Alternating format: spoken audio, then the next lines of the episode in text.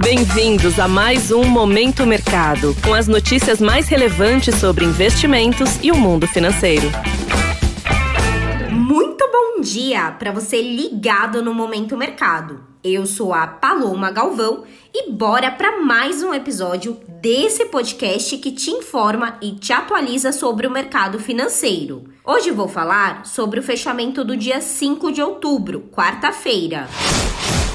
Cenário internacional. Nos Estados Unidos, as bolsas fecharam em queda. A abertura do dia já foi negativa e o quadro piorou ainda mais pela manhã após a divulgação de indicadores econômicos, com destaque para o índice de gerentes de compras, o PMI composto dos Estados Unidos, que avançou a 49,5 na leitura final de setembro, mas ainda abaixo da marca de 50, o que aponta para uma economia em desaceleração ou em situação de alerta em relação ao mês anterior. Além disso, pesou nos ativos o temor sobre uma recessão global. Desta forma, as posições compradas que apostam na alta dos índices encerraram no terreno negativo. Em relação aos títulos públicos americanos, as taxas subiram em meio às expectativas de altas de juros para conter a inflação, favorecendo as posições tomadas, ou seja, que apostam na alta das taxas. No câmbio, o índice DXR, que mede o desempenho do dólar frente a uma cesta de moedas fortes,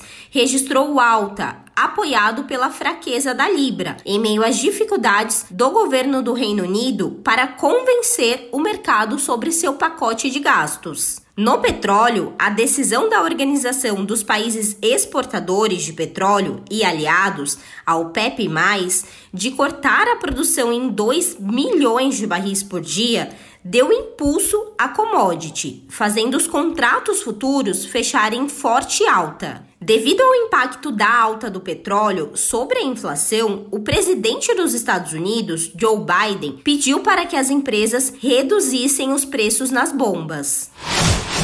Cenário nacional. Por aqui, o dólar fechou cotado a R$ 5,18, com valorização de 0,31%, sustentado pelo avanço da moeda americana no exterior, favorecendo as alocações compradas ou expostas à variação cambial. Na renda fixa, as taxas de juros futuros tiveram um dia de alta moderada nos contratos médios e longos, alinhados com um quadro internacional internamente com a corrida presidencial no radar, dado que nessa quarta-feira foi confirmado o apoio da ex-candidata Simone Tebet do MDB e do ex-presidente Fernando Henrique Cardoso ao candidato Lula do PT. Já o governador reeleito do Paraná, Ratinho Júnior do PSD, anunciou apoio ao presidente Jair Bolsonaro do PL. Nesse contexto, as posições tomadas que apostam na alta dos juros futuros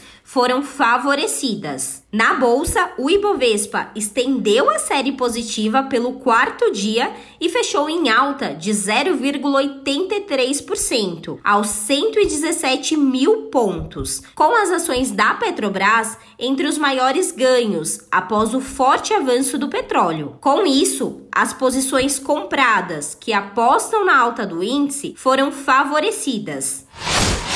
Pontos de atenção. Na agenda local do dia, será conhecido o Índice Geral de Preços da Disponibilidade Interna, o IGPDI de setembro. No exterior, quatro dirigentes do Banco Central americano discursam em evento, e o Banco Central da Europa publicará a ata da mais recente reunião de política monetária do país. Sobre os mercados, agora pela manhã, as bolsas asiáticas fecharam majoritariamente em alta, mantendo o tom positivo das duas sessões anteriores. Na Europa, os índices estão no azul e os futuros de Nova York também apresentam alta em sua maioria. Desta forma, termina o Momento Mercado de hoje. Agradeço a sua audiência, uma excelente quinta-feira, bons negócios e até a próxima. Valeu!